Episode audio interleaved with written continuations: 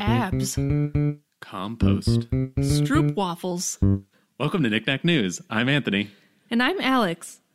And my first story today is health news. This is from Gizmodo. There might now be a shortcut for getting a defined set of six pack abs. What? Really? Researchers at the University of Miami's Leonard M. Miller School of Medicine have developed a new plastic surgery technique called abdominal etching that can reshape belly fat to make you look like you spend all your time at the gym. In, uh, as detailed in a study recently published in the Journal of the American Society of Plastic Surgeons, abdominal etching uses a more targeted approach to power assisted liposuction, a technique where a vibrating tube connected to an aspirator removes subcutaneous fat deposits through suction. A plastic surgeon uses these same tools to sculpt multiple layers of a patient's abdominal fat to accentuate the natural abdominal muscle lines. Based on the patient's preferences, the sculpting can be tailored for softer, shallower abs or a more defined and chiseled look, as well as improving the definition of hip lines. If you can't if you haven't stepped foot in a gym in your life and can't imagine the torture of performing even a single sit-up, this procedure is not going to turn you into a fitness model overnight. The study included 50 patients in total um, who were already in excellent shape thanks to healthy diets and regular exercise, but struggled with shedding unwanted deposits of belly fat specifically. And even if you could get this procedure, you still have to maintain a healthy lifestyle, including rigorous exercise to maintain the definition of the newly enhanced ab lines. You unfortunately can't walk out of the hospital and slump back down on the couch for six months and expect to keep the definition permanently, they say. So I will now show you a photo Uh oh. of what this looks like. Um, so just quick recap: they take your belly fat, Yeah. do liposuction, but then move it around into certain places so it looks like you have sculpted abs, but it's actually fat, Gross. and it looks like this. I don't. Oh, Does that look real to you? not really. That's. Ugh. I don't think that's better. I mean, it's better, but it's just like. Ugh. No, it's. Ugh. Stop, Stop showing it to you. me. It's gross. It's that just doesn't look right. The female version looks fine. Yeah, those look fine. I just like the. I feel like if you have to keep up a lifestyle of rigorous exercise anyway, then just like I don't know, put in a few more like years or whatever. Like, just keep my- trying. My next question was yes or no. Would you do this if it was free? No, free? Yeah, if it was free. I don't know. I mean, like, I feel like I'd get liposuction if it was free. Just like, hey, get a little of the extra stuff out of there, and then I can like focus on maintaining. That'd be cool. I don't think I want them to like move it around. Like, just if you're in there, get it out. I don't want you to put some of it in like on my muscles. Ugh, that's weird. Yeah, I know. For me, I just was like, this seems. I don't know. Like, Oh. wouldn't it not look the same as actual real? No, I it's gonna can't- look like just something weird. I don't know. Yeah, I feel like even people with like real abs, there's not like a. They don't pop out Yeah, as like- much like as that picture made it look like. Like this picture is just like the guy's like a normal surface, and there's these like bulges that are like not. They're almost like sculpted fat rolls, really, is what they look. Which I guess is technically what That they is are. what they are. and it's just it, it's just kind of strange. It's like instead of just having just a uniform fat layer, it's like they sculpted it. I don't yeah, know. no, I don't. I don't want that either. No, I don't. I, I also It's interesting. Also, the the phrase abdominal etching just is just ugh. Makes me think of just like carving, yeah, it, make, it makes me which feel like is they're like carving stuff, which is like mm. not what they're doing, but it is a little bit what they're doing, and I don't like it.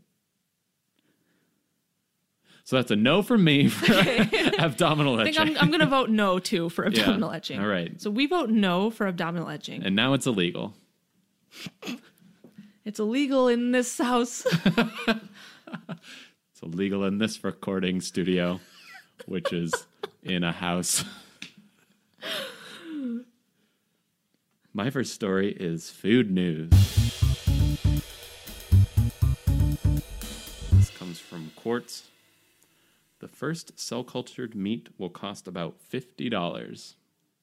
Wait, the first what? Cell cultured meat. Cell cultured meat, like meat grown in a lab? Yes, lab grown meat. Whoa.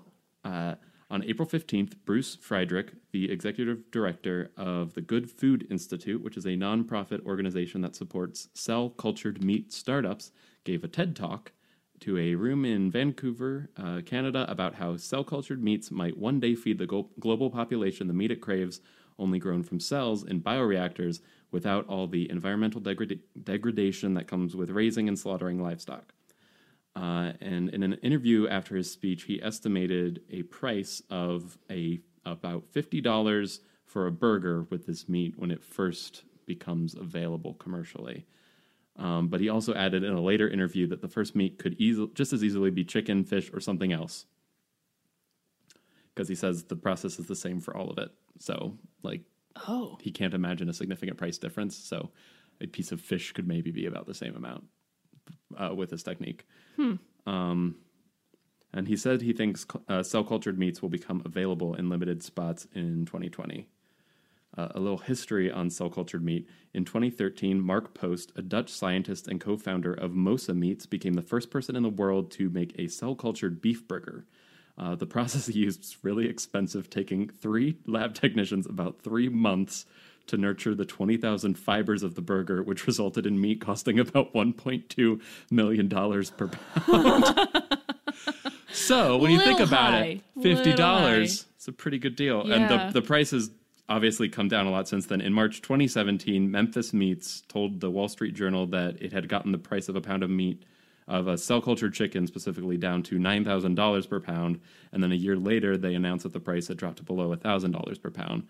So it's it's rapidly dropping. Um, early this year, the Israeli-based company Aleph Farms told reporters they'd gotten a beef patty down to around hundred dollars per pound. So I'm imagining that's where this guy is kind of getting his estimate. Okay. But uh, yeah, that's about what we can expect to uh, pay when this first becomes av- available, and I can only imagine it'll keep going down from there Oh, yeah, I'm sure. until it becomes much more reasonable to produce. And Wow. I can't believe they're finally going to have lab grown meat. Yeah. So weird and cool, and I really want to just try it and see what it tastes like. And it's it's interesting too because I wonder if people who are ethically opposed to meat like would be willing to have this because it's not harmful to anything. Yeah. It's and it's environmentally friendly. Like maybe we don't need something like a plant-based burger if this is an option. Or they can both exist. or they I can, guess. But, yeah. like, but you're right. Um, because I feel like a lot of people's objection to meat is usually ethical, Yeah. and this wouldn't be. And then this probably the next reason is like the environmental impact, Which is also would be good which for the also environment. is yeah, So it's pretty very cool. interesting. Yeah, it's kind of I, I'd kind of forgotten that it, it was even a thing. Um, like with all the talk of Impossible Burgers and that kind of thing. Now we've got we've got t- two potential options coming up, yeah. and this will be the real thing. That's cool. It's cool how how quickly Impossible Burger has kind of like spread. Yes. I think. Yeah. It's like everywhere now.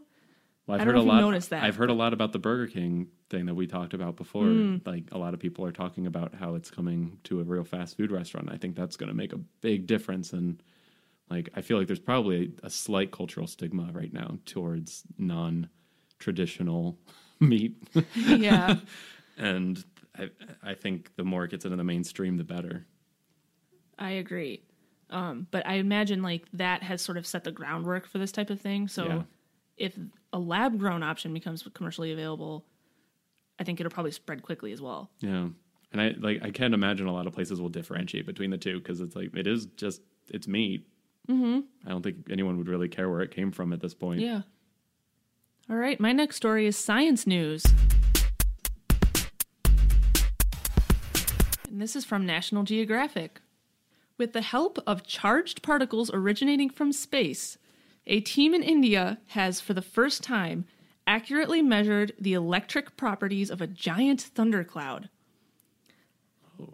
Um, since 2001, physicists in India have been using a special telescope called GRAPES 3. it's an acronym, I don't know. To mo- It's no event horizon, I guess. um, yeah, They've been using it to monitor subatomic particles called muons. M U O N S. Have you heard of that before? It's a particle that makes up cows. Yeah. No, it's really not. I don't. I don't it's a, it's like a it's like a particle from space. Um, apparently, cascades of these naturally occurring particles rain down on Earth when cosmic rays from the distant universe hit our upper atmosphere. Isn't that interesting? Yeah. Intriguingly, the highly sensitive GRAPES 3 instrument often detected slight decreases in the muon shower intensity between April and June, and again between September and November. Um, these are times when the subtropical regions received highest rainfall. So they started correlating like the falling of these Oh, particles okay. with rain. So muons carry negative charge, meaning that their paths are distorted by electric fields. The researchers wondered if that property could be used to calculate how much energy thunderclouds contained. And then they actually did this. And then, and, then, and then they did and it. And then they did it. Uh, some background. Back in 1929, Nobel Prize winning physicist Charles Thomson Rees Wilson measured Wow. the electric field inside a thundercloud and found it to be surprisingly large 12,700 volts per inch, which is a lot. This implied that the storms, which can stretch for miles, should have enormous total electric potentials of around a gigavolt. So, like a, a whole storm. Like he just measured it in one cloud. So, a whole storm would be like way more than that. Wow. And he estimated that it was the equivalent of nearly a billion AA batteries worth of electric charge. That's a lot. That's a lot of battery. Yeah. um, but measuring voltage across an object usually requires placing two wires at either end, and nobody had figured out how to do that for a large and amorphous thing like a storm cloud. Yeah. Uh, airplane and balloon experiments, which have flown through thunderstorms taking readings, uh, found electric potentials of tens of millions of volts, with the largest previously recorded event having 130 million volts. So now, one of these study co authors devised a model that determined how powerful an electric field would need to be to alter the number of muons detected in the GRAPES 3 telescope. So, working backward, the team could then use their muon observations to estimate the electric field inside the clouds. So, they like, you know, that's how they did it. Um, because the muon based measurements can see large areas of the clouds, they are more accurate than plane or balloon borne experiments because those, like, you only are measuring like a like a small part of it. measurement, yeah. it's like a point measurement versus kind of like a larger sampling. So, in the GRAPES 3 data, the researchers saw the electrical effects of 184 thunderstorms over the course of three years.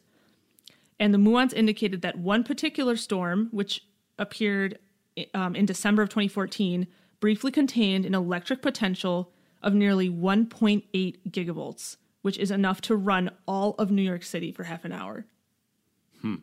And th- that was like the largest one ever measured. So you need to find a way to take that whole cloud, shove it in a battery. Yes. That's the next. I solved it. Pu- pun intended. Boom. I solved electricity. this is what Benjamin So- Franklin dreamed of. Yeah. Hey, well, so yeah, so the point of all this, so they've just published the results of all of their observations, and they have this new way of measuring the electric potential in the storms, and it's like basically has shown that other measurements have underestimated it Yeah. really, and like they're getting like more accurate measurements of this now, and it's kind of insane how much electricity is in thunderstorms. There's a lot. Wow. Don't go up there. If you can fly, don't, Can don't we fly up harness there. that? I don't know. Can I feel like we probably don't have a battery that could hold that much right now. not one battery, but maybe if we just uh, A get billion. a billion batteries Yeah. hooked up to one Billion system somehow, batteries. and a billion batteries. Anyway, yeah, I thought this was cool, and uh, we'll see what else they will figure out from these muons. I guess I've just never heard of a muon before, so that was interesting. Um, yeah, apparently the muons are falling from space all the time. I hope they're I hope they're friendly. My next story is also science news. This comes from the Seattle Times. Uh, and sorry, this one I don't know if this will be gross to people, but I think it's really Okay. fascinating. Well, we already had one kind of gross one with the, the ab sculpting, so Yeah, and also the lab grown meat. I don't know. That might gross some people out too. But uh, this one's probably the worst. Uh, Washington may become first state to legalize human composting. Ew. Whoa, what? That's so I don't know. I don't know how I feel about this.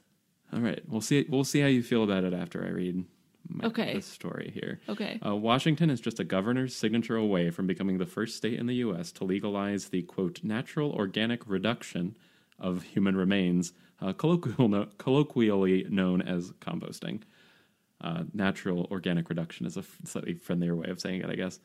Okay. Uh, last Friday, the state Senate and House of Representatives finalized their approval of Bill 5001, titled, quote, Concerning Human Remains, which enshrines organic reduction and alkaline hydrolysis, which is a dissolving process sometimes known as uh, liquid cremation, as acceptable alternatives to traditional burial and cremation. So basically, the law would make it legal to do this. okay. That's how laws work. Pass- passage. Passage of the bill fulfills a longtime hope for Seattle based Katrina Spade, uh, who is uh, the founder and CEO of a company called Recompose, which aspires to be the first natural organic reduction funeral home in the U.S. Um, this is a years long effort she's made to realize her vision for an urban, soil based, ecologically friendly uh, death care option. It's the opposite of healthcare, I guess. She has worked with scientists in eastern Washington and North Carolina to study how human bodies decompose in soil. And I mentioned this was like with people who volunteered their remains for this study, so it wasn't like they're just finding bodies or Yeah, something. yeah. Um, the studies demonstrated that the resulting compost met and sometimes exceeded the state and federal safety standards for pathogens and metals that can be dangerous to humans, animals, or nearby plants, which means they could you could use it in your own garden. They also noted in here that it uh, doesn't smell; it just smells like soil. So that's a pleasant I was thinking Part of it. that too. yeah. but so it doesn't smell okay. like a dead body. Um, and then Troy Hottle, a postdoctoral fellow with the U.S. Environmental Protection Agency, says in an urban environment, which is where the global population is growing and land use is at a premium, it's the most efficient and environmentally sound method of burial. So it's it's very ecologically friendly, and like graveyards are kind of a huge waste of space, in a way. That's kind of a callous way to put it, but uh, yeah, it's an al- it is it's this- an it's this- alternative. a growing um, problem of space for sure that we have to figure out a solution to. Yeah. And this is an option. It's a. Yeah. I I think it's a pretty cool one. Um, the rest of the article was a bunch of people talking about how excited they are to be composted. So I didn't. I kind of left that out. uh, if you want to read it, we'll obviously attach the article. But uh, some people are really excited about the potential to be used to like harvest a, or uh, to compost a tree or like put the composted remains around a tree or something that like Yeah. can live on through future generations. And Um, that no, that that's inter- that's very cool. Um, I heard of that like something similar. Um, there's some company that like, I think they cremate the remains and then put it in like a tree pot or something. Yeah, there's a. It's called Bios Urn. Yeah, is I think yeah, the yeah. company you might be thinking of. They so they take like traditionally cremated remains and use that uh, to. I think they usually put like a tree seed in it or something, and then they essentially plant the urn, which is like compostable itself, Yeah. and eventually a tree will grow, which I think is pretty cool. But I this is just like even a is- step farther. yeah. Fascinating. yeah. On a completely different note, my next story is food news. Hmm. and this is from foodandwine.com. and it's about McDonald's. Yeah. While McDonald's may be a favorite, Anthony's still laughing. While McDonald's may be a favorite fast food of many Americans, the brand also has a major international presence. Approximately 23,000 of its 37,000 locations are outside the US. With that comes the opportunity to cater to different palates and food traditions in countries and communities around the world. According to information obtained by Business Insider, in the first part of June, four, quote, worldwide favorites will hit McDonald's locations nationwide.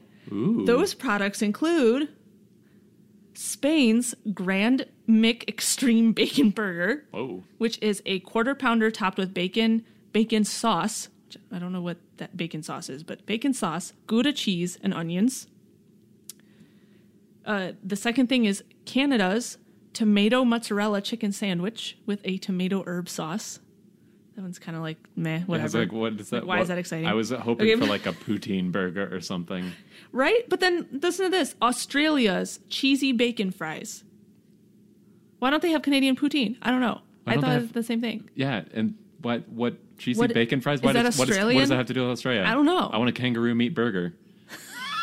They're Yeah. just, they're just Why failing- isn't that or happening? ooh, like an, a, an emu burger. I've Wallaby burger? I've had emu before. it's really good. Oh, really? Yeah, Yeah, why don't they have that? that would be much Like, more what is this? Australian. Cheesy bacon fries? That's not Australian. That's not Australian. That sounds American to me. I know. Okay, but this is the best one, the fourth one. Okay. The Netherlands. Stroop Waffle McFlurry. That I'm on board with. Oh my goodness. That I want one. I, I want one right now. Yeah. Uh, and apparently, McDonald's tested some of these products in South Florida last year, and they seem to be using the data from that to support this national rollout Okay. of these fun products on the menu. Well, one fun And- product well, and then one of some them, other ones. One of yeah, re- really, it's just the McFlurry. It's the main one. Yeah. Um, and like everyone on like Twitter and Facebook and stuff is just talking about the McFlurry now. Like I just want that. so I um, mean, it's got everything. It's fun to say, and stroop waffles are tasty. yeah, And who doesn't like ice cream? it's just all good things Yeah. rolled into one. Yeah.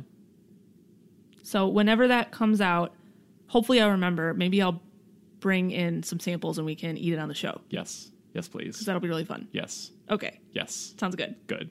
Yes. All right. My next story is business news. I feel like we almost need to have like a segment that's just like Knickknack News presents job openings because weird job openings. That's weird. I Um, love that segment whenever this we is have that. this is from Mental Floss. Uh, Behr, and that's the company, the paint company, B E H R, not like the animal. This is not Bear News. Uh, will will pay someone ten thousand dollars to travel the U.S. and Canada in search of new paint colors. What? What? Behr wants to pay a quote color explorer uh, ten thousand dollars to visit vibrant destinations across the U.S. and Canada in search of new hues that will ultimately be turned into actual Behr paints. That sounds amazing. doesn't it? Uh, so this is from the job description. The Behr Color Explorer will kayak the glacial blues of Lake Louise in Banff, uh, Banff, B A N F F, which is in Alberta, Canada. I've never heard of it. Uh, people watch at a vibrant music festival, take in the bold exteriors of Charleston's Rainbow Row, and experience many more moments of positively pigmented wanderlust in between. Sounds really cool. um, throughout their Sign me trip. Throughout their trip, the Color Explorer will take field notes and plenty of photos and document their experiences on uh, Behr's blog and social media. After seeing all there is to see, this person will head to the company's headquarters in Orange County, California, to work with Behr's marketing team on naming the new colors they uncovered. Uh, they say the ideal color explorer will be adventurous, adve- interested in color, and knowledgeable about the latest trends. Uh, and in addition to providing a $10,000 stipend, the company will also cover all travel expenses, accommodation, and experiences. Doesn't that sound awesome? Uh, that sounds like the life. so you can apply for this on their website by writing a short description of the color that inspires you the most before uh, the May 15th deadline. So you've got you've got like a couple weeks to to get your uh, application in. You must be at least 21 years old and a resident of the US or Canada and you must have a valid passport. How long is the period of time? Uh, I don't think they actually said. It's not indefinite, right? It's like a, No, no, no, like no, no. It sounds like a, it sounds like a one-time, one-time deal. But you get ten thousand dollars, and they pay for all of your travel expenses. Which yeah, sounds, just that on its own is Right. just like amazing. Yeah, just getting some money on top of that even is just is just that's just icing. I Yeah, would all think. Mm-hmm. travel expenses and experiences. So if you're like, oh, I want to go hike this remote thing and I need to get there and like yeah, get this ticket or get or if I need, or if you want to like get a tour of something, or uh, like the music festival, like they said, Yeah. I imagine they pay for all that too. that is so cool. that sounds like such a oh my gosh! job? Now I'm thinking like, what would that be like? Okay, let's pretend that we're doing this job. Okay, The water here, I take out my journal. The Yes. water here is crystal blue. I'm already terrible you've got the job. job. you've got it, Alex. This was actually a secret interview. Uh, these trees sure have Green leaves. Gonna write that one down right here. The white of those mountains is not pure white, but a grayish white. It's pretty close. this is harder than. This is really I think- difficult. Yeah. That building is painted. Wait, wait. They said a different marketing team is going to come up with the color names. So what are you doing? Just taking photos? They're just taking notes and photos and I guess updating their social media, it sounds like. Just like take pictures of like that's a colorful dress. Like I guess so. That's a colorful sign in this festival. Like I don't. They just want you to find new ones, new colors. Yeah, this is probably really hard. This probably would actually be really difficult. Yeah. I I, I don't know. Which don't makes me a little skeptical of the fact that all you have to do to apply is tell them like what your favorite, like how your favorite color inspires you or whatever. That seems like, not like much anyone of a, could do that. like a very well, good job. They they also did say that you need to have knowledge of the latest trends, which I'm guessing what that means is that you have to know what like what's the newest like Pantone whatever colors Mm-hmm. and stuff like that. yeah, Which the only reason I even know what that is is because I planned a wedding a few years ago and that was Mm. a thing. so Pantone. Yep, yeah. that sounds right. So I know that millennial pink is in right now, but oh that's yeah, about it. is it still though? Millennial pink and rose gold Are, those- are is- like the are colors still, of the year or something. Are they still though? I don't know, but they were a few feel months like ago. I was gonna say I feel like they've been in style for a while now. Maybe they maybe we've moved on. I have no idea. This is why I want to be good for this job. I think we had didn't wasn't this like a sto- one of our stories last year was like the probably. 2018 color of the year was like millennial pink or something. I have this vague memory of that Yeah, being that something we talked about on this show. That's probably the only reason why I know this. There are numerous facts that I only know because of the show. Me too. All right, it's time for breaking news. the part of the show where Anthony and I look up stories that just happened today or were just posted today, and we read them to you on the fly. Muons. Ready, set, go! Go!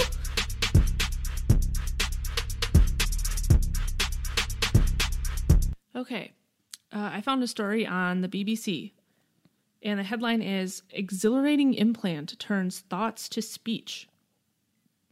Oh, Scientists have developed a brain implant that can read people's minds and turn their thoughts to speech. this sounds familiar. It's finally happened. Didn't we just talk about this? Huh? Not this specifically, but we talked about something with like um an implant that could like determine it like read numbers or something. Is they able to like look at brainwaves. Oh, yeah, yeah, yeah, yeah, yeah. So now they've got it doing speech This already. is, they have it doing speech now. Yeah, yeah, yeah. That was like a couple weeks ago. So, but that was, I think that the mechanism for that might have been different. Okay. Sorry. I actually don't remember. You're right. I totally I forgot about that. You're right. Do you remember how that one worked? No. Okay. okay. I, I don't remember how that one worked, but this one it says it actually is using like okay, it's looking at the parts of the brain that would stimulate to move your mouth in a certain way Oh. instead okay. of looking at like your thoughts somehow. Right. I think sense. that one looked at like patterns of brain activity, but not specifically mouth. Yeah, I think you're right. I think it was like some t- it, it learned from certain patterns of brain activity. right. It was, like tra- yeah, it it was was. trained on people like when they were saying certain things. Okay. Yeah. Sorry. I just Mm-hmm. Yeah. was like this sounds familiar.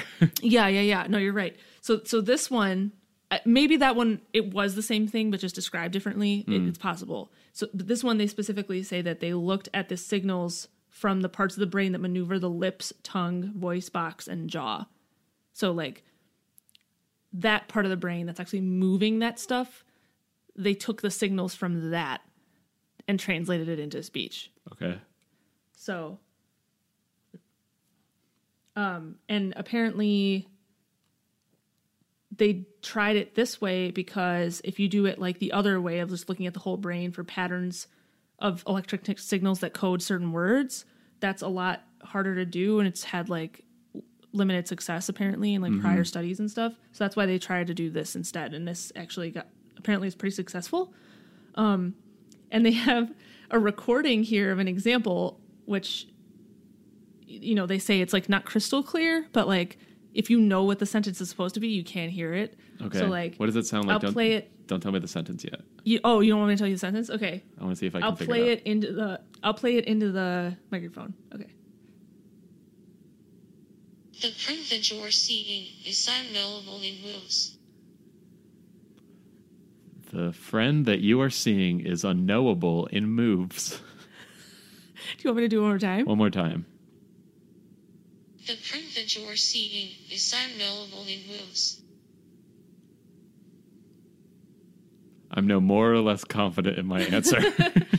So, it, in phonetically similar, what you said is phonetically similar to what it is. So the sentence was supposed to be, "The proof that you are seeking is not available in books." okay. So I was a little off. Yeah, I So- heard unknowable is like the one word I was like, I really thought I heard, but and it's seeking, but it sounded like seeing. yeah, which is fair. That's So ap- apparently, with like short, abrupt sounds like the b and like k and stuff, it's harder for Mm-hmm. Right. it to know those sounds for some reason. yeah. Um, I imagine people who read lips probably struggle with similar ones too. Yeah, you're probably right. Yeah. Um, but yeah, so so they're they're developing this. It's actually like pretty close to actually being decipherable, I guess. I You mean, know, like I mean, with some refinement, I imagine they could get to something Um, pretty imp- pretty close to human speech. so yeah, they they're they're saying that this could help with people that have had like certain injuries that they like physically can't speak anymore, but like their brain isn't that part of their brain is still functioning. So like Because how have, would like, that work? Because it's- or like It's tied to mouth movements, but if you're not moving your mouth, is it's is your brain still making is like sending those signals, even though I guess. Yeah, because one of the things they list here is like neurodegenerative diseases such as Parkinson's and MS, Mm-hmm. which can sometimes affect your ability to speak clearly. But I think your brain is still maybe like at the origin of the signals, it's still there, but it's not like making it, I guess, all the way to the muscles. I don't know. Okay, my story is for anyone who was disappointed that my bear news wasn't actual bear news because this is actual bear news. Bear news! the headline is Colorado couple wakes to bear trying to get into bedroom. I feel like most of our bear stories are just about bear break bears breaking into people's houses. in Colorado. Yeah, Mostly A lot of them are in Colorado. Colorado. Have you noticed that? Yes, this that's true. I hadn't I hadn't thought of that. A Colorado couple woke early on Tuesday morning to loud noises on their bedroom deck and looked out to discover the culprit, a bear. the What do you know? The residents said that they looked out the window and the noises woke them up in the wee hours of the morning. And uh, I don't know why I said it like that. And uh, came face to face with a black bear trying to claw its way inside. Uh, the bear's attempted break in was recorded by the couple's security camera. Uh, we tried to make loud noises, but he didn't really react. He just kind of started walking off into the darkness when he realized he wasn't going to get inside, said the owners. So Hmm. it was both, it wasn't a very determined bear, I guess. I guess.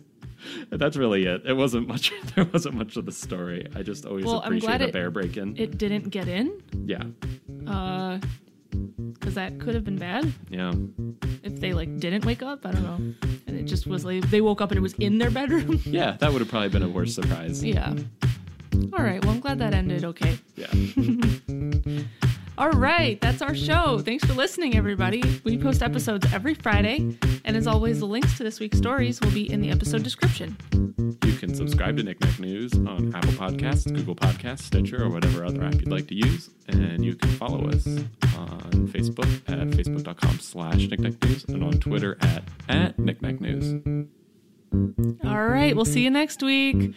Bye. Bye.